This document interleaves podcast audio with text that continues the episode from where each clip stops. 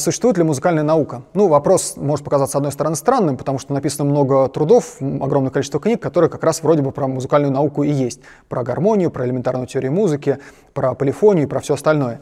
А, но надо задаться вопросом, а что вообще должна делать наука? Что такое наука? И вопрос, ну, может показаться не очень тривиальным, потому что действительно, что должна делать наука? У нас есть какое-то явление. Возможно, наука должна его назвать. У нас есть какая-то сложная субстанция. Мы ее назвали там параллакс или назвали ее консонанс. А, это важная функция науки, такая классификационная, когда мы классифицируем явление, называем определенные, определяем границы, в которых это явление будет существовать, отделяем его от других явлений для того, чтобы ну, понять, как это все соотносится. Но это не основная функция науки может показаться, что наука занимается тем, что она что-то объясняет. То есть она должна дать объяснение некоторому явлению. А, это не совсем правда, потому что, например, вы знаете, что существует радуга. И в Библии, например, дано ему объяснение, что после потопа а, Бог заключил, значит, э, союз с людьми и в качестве подтверждения этого союза э, изобразил радугу на небе. Это объяснение. Как вы понимаете, оно довольно далеко от науки. При этом объяснение существует. И мы тут приходим к одному единственному и верному тому, что должна делать наука.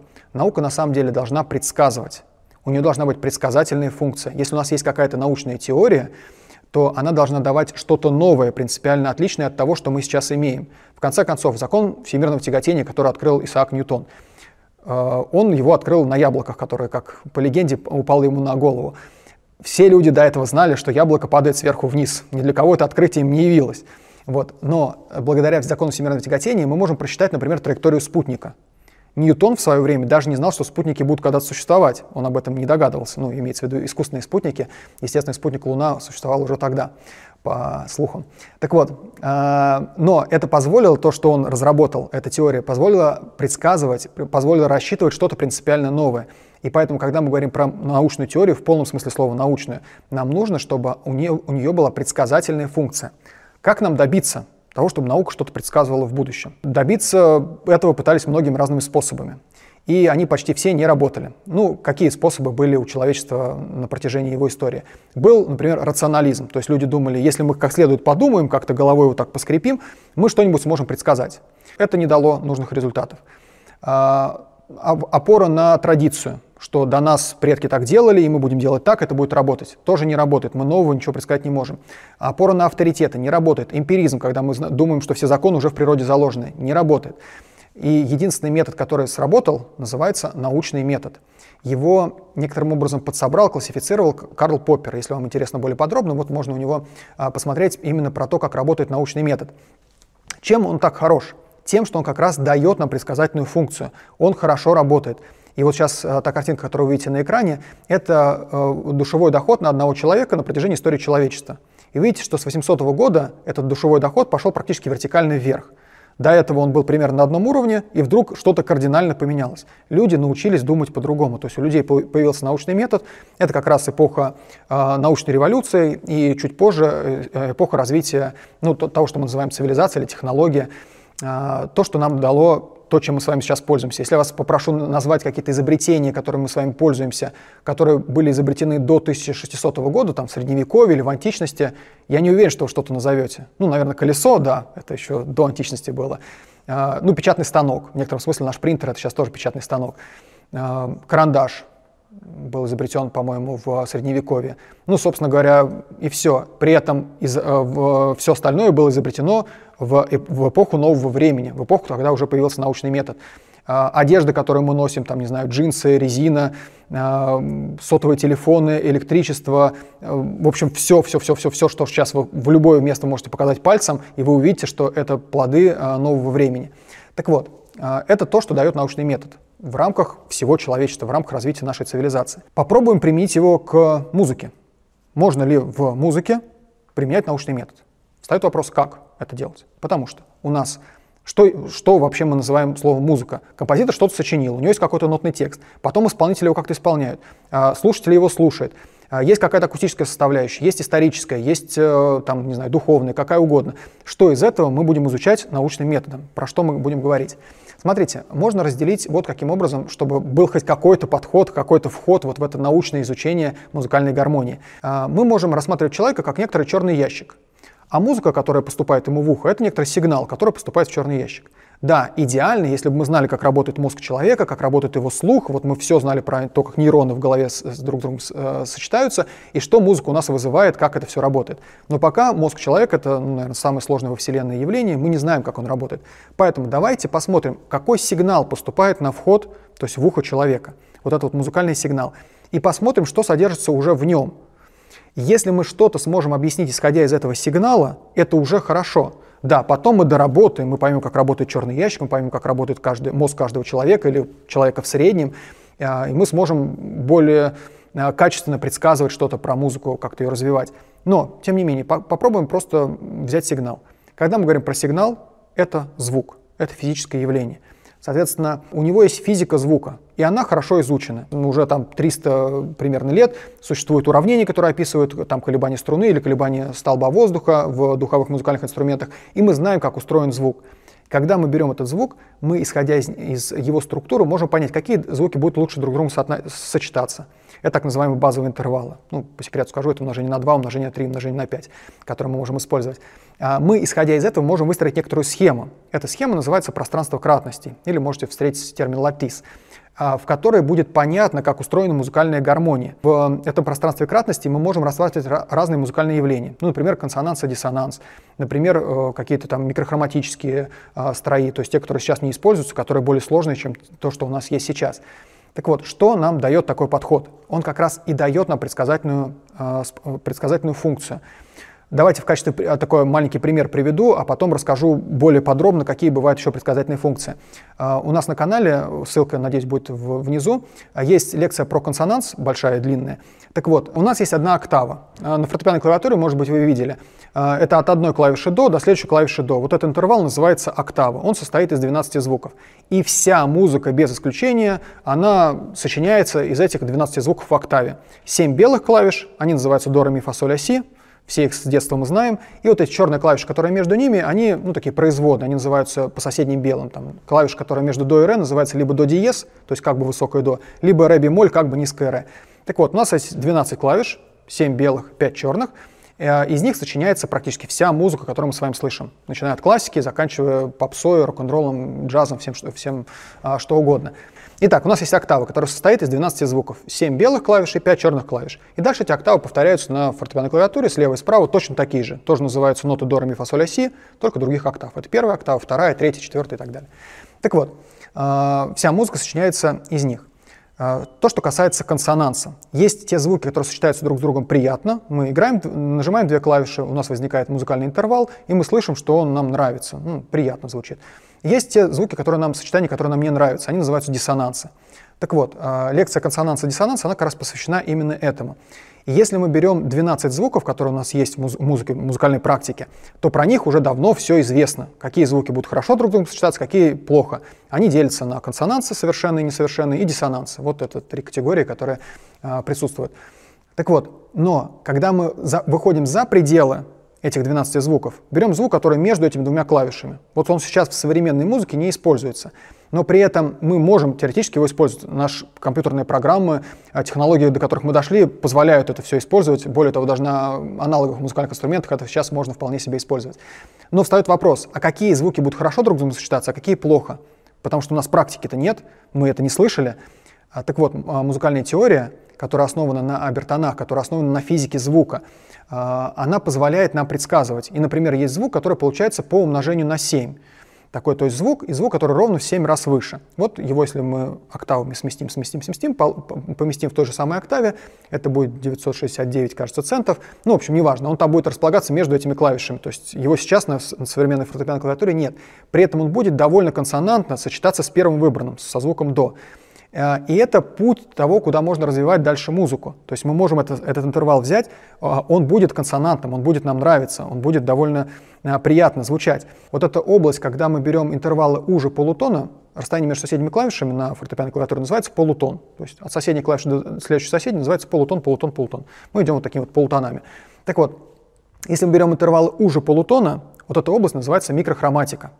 То есть музыка, которая использует интервалы, которые уже, чем полутон. В ней сейчас нет руля и витрил. Непонятно, как в ней выстраивать музыкальную гармонию. При этом, если мы подходим как раз с научным методом, если мы выстраиваем пространство кратности, если мы в этом пространстве кратности видим, какие звуки друг к другу ближе, какие дальше, мы можем добавлять оси. Например, ось кратности 7, ось кратности другие простые числа 11, 13, 17, 19. Мы будем понимать, что эти звуки будут друг с другом гармонично сочетаться. Мы из них можем выстраивать новые музыкальные структуры. И мы можем сильно обогатить музыкальную практику. Мы можем не ограничиться этими 12 звуками, которые у нас были еще со времен, ну, по большому счету, Пифагора, а с некоторыми видоизменениями, ладно, хорошо, со времен Баха. А, то есть мы не выходили за их пределы.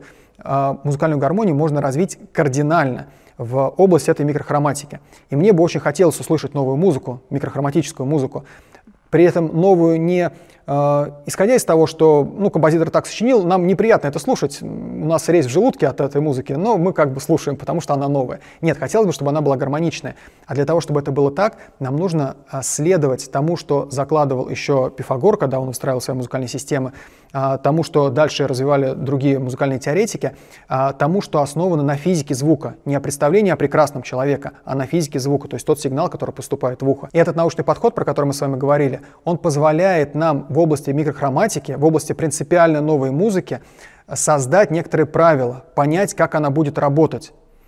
Той музыки, которой пока сейчас не существует. Как во времена Ньютона он предсказывал то, что он не мог даже себе вообразить, то, как будут летать спутники. Его закон определял, как будут летать эти спутники. Так и сейчас у нас есть закон, у нас есть пространство кратности, у нас есть понимание того, как устроена физика звука, как совпадают гармоники, какие интервалы являются базовыми. И это понимание позволит нам выстроить принципиально иную микрохроматическую музыку.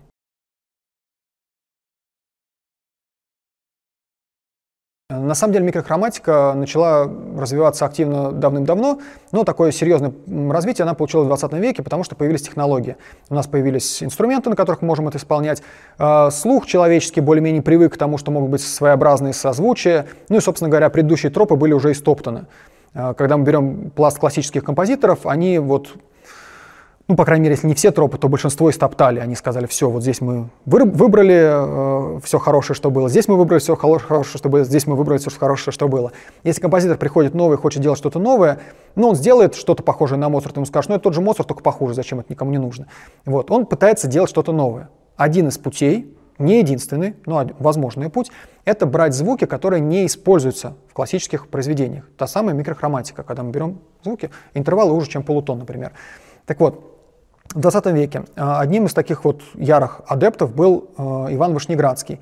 Он использовал так называемые четвертитона. То есть он брал полутон, расстояние между соседними клавишами фортепиано разбивал ровно пополам. То есть он брал два фортепиано, настраивал их в четверть тон друг к другу, вот, они играли там друг с другом. Вот такая музыка четвертитоновая получается. На самом деле, с точки зрения науки, это не самое гармоничное, что можно взять, потому что она строится не по совпадению гармоник, а по такому формальному принципу. Мы берем полутон и разбиваем его пополам. Это немножко формально, просто делим. Вот. А на самом деле, вот этот четвертитон, который получается, он получается, если брать в, в терминах кратности, он получается по умножению на 11. Вот. А перед умножением на 11, как вы помните, есть умножение на 7. Соответственно, когда мы берем умножение на 7, оно будет более консонантно. Но это не, не четверть тона, это другое, другое соотношение звуков. И оно сейчас не используется. Хотя на самом деле логический путь развития музыки был бы использовать сначала умножение на 7, кратность 7, потом кратность 11, те самые четверти тона, потом кратность 13, ну там 17, 19 и так далее. Вот. А, и в, в 20 веке огромное количество экспериментов с микрохроматикой. Лурье, Айвс, тот же самый Вышнеградский, про который мы говорили – а если говорить про те системы, которые могут получиться, э, исходя из вот этого научного подхода, когда мы в пространстве кратности выстраиваем другие системы, есть композитор Иван Сашинский, и у нас на канале тоже есть немного музыки, можно ее будет послушать. Э, музыка, которая, ну, например, там, произведение «Этюль». И сейчас там на самом деле есть целый цикл. Вот, может быть, мы его тоже скоро как-то опубликуем. Нужно будет где-то его исполнить. Сейчас просто в, эпоху пандемии исполнять где-то что-то довольно тяжело. Э, будет оно исполнено, записано, и тогда мы тоже выложим. Там целый цикл произведений, которые могут быть написаны в разных осях. То есть мы э, обогащаем, мы расширяем то пространство, в котором существует музыка. Мы добавляем новые звуки, и при этом мы понимаем, как они друг с другом соотносятся. Мы можем выстраивать те же самые структуры, но на других звуках. Те же самые, там, не знаю, тоника, субдоминанта, доминанта, вот то, что в классической музыке используется, но мы можем такую же структуру выстроить в других осях, и она будет звучать по-другому, она будет ну, восприниматься по-другому, а структурно, сущностно, она будет выполнять ту же самую функцию, которую она несет в классической музыке.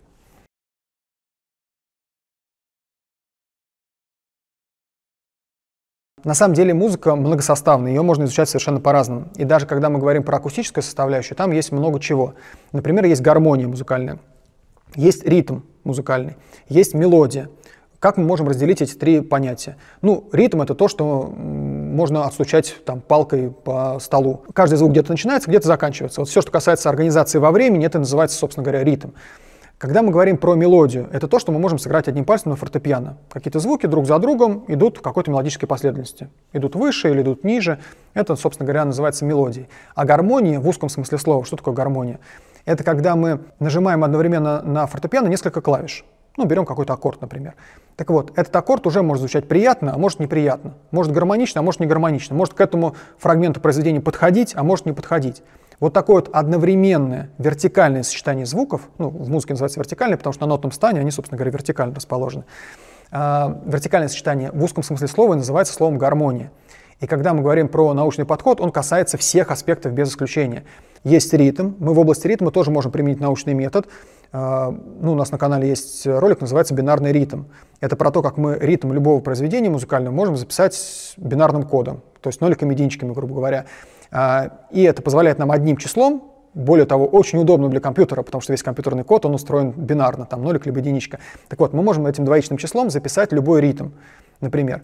А можем выстраивать разные ритмы, можем выстраивать какие-то там фрактальные ритмы, которые самоподобно выстраиваются. То есть в области ритма тоже музыкальную теорию можно применять. А, есть мелодия. Ну, наверное, с ней тоже можно будет как-то поиграть в том плане, что у нас сейчас звуки, они все фиксированной высоты. Ну, как правило, вот такой звук, за ним идет такой звук, потом такой звук, потом такой. А, когда мы делаем переход от одного звука к другой, от одной высоты к другой, это называется там глиссандо, например, а, когда мы плавно переходим от одного звука к другому. В классической музыке это некоторое украшение. То есть, ну, где-то случайно возникло, но в принципе это не сущностная вещь. А когда мы изучаем физику звука, возможно, на этом движении, на том, что у нас меняется высота звука, будут возникать какие-то новые явления, которые мы с вами можем использовать. И у нас будет музыка не из фиксированных звуков, а из звуков, которые как бы плывут вот так вот все друг за другом. Сейчас такая музыка, ну, насколько мне известно, не существует. Вот, э, потому что все равно мы как бы стартуем с одной ноты и приходим к другой ноте. И вся гармония выстраивается именно исходя из того, откуда мы стартовали, куда мы пришли. А вот этот вот переход, насколько он был быстрый, насколько там плавный, насколько там были какие-нибудь вибраты в нем существовали, мы не знаем. Вот. Мы не знаем, как с этим работать. Нам нужно изучить, э, как будет меняться структура звука, если мы меняем высоту его. Вот, там, с ускорением, со скоростью меняем, ну как, как, как это будет устроено на самом деле. Это в области мелодии. И самый большой пласт, это, разумеется, в области гармонии. То есть, когда мы говорим про музыкальную гармонию, что нам позволяет а, сделать научный подход. Во-первых, наглядно ее представить, это пространство кратности, мы сразу видим, как устроена музыкальная гармония. Это позволяет нам развивать ее в рамках тех же самых 12 звуков, которые у нас уже есть. Мы можем выстраивать системы, отличные от тех, которые нам привычны. То есть не брать классический мажор и минор, а строить, например, тональности второй четверти, тональности четвертой четверти. Про это там более подробно тоже можно на канале посмотреть. Там даже есть примеры музыки, которые написаны во второй четверти. Это такая другая тональность, я беру в кавычки. Это не классическая тональность, это такая, ну, метатональная структура. Так вот, а, в рамках классической логики мы тоже можем построить. Более того, мы можем построить, например, так называемые гиперконсонантные тональности. Сейчас расшифрую все, все термины, которые встречаются. Гиперконсонантные. Консонанты — это значит благозвучное. Гипер — это значит сверх. То есть это э, очень благозвучная. Тональность — это такая музыкальная система, набор звуков и взаимосвязь между ними. Э, и на самом деле ее правильно называть не тональность, а метатональность, то есть как бы тональность. То есть гиперконсонантная метатональность — это очень благозвучная, что-то похожее на тональность. Вот что это такое. А, может, то есть можно, исходя из тех звуков, которые у нас сейчас есть, построить системы, которые будут более благозвучные, чем те, к которым мы привыкли. Ни мажор, ни минор. Те самые гиперконсонантные тональности. Можно построить тональности второй, четвертой четверти. Это все в рамках тех 12 звуков, которые у нас сейчас есть. 7 белых, 5 черных клавиш. А, дальше, когда мы выходим в область микрохроматики, это уже отдельная тема. Когда мы берем звуки, которые уже полутона, то есть мы берем не те клавиши, которые у нас есть, а что-то между ними. Вот в рамках в рамках этих диапазонов мы даже не знаем никаких правил, у нас их нет. Но на самом деле, исходя из научного подхода, мы можем их выстроить. Мы можем выстроить эти правила и понять, как будут взаимодействовать друг с другом звуки микрохроматические.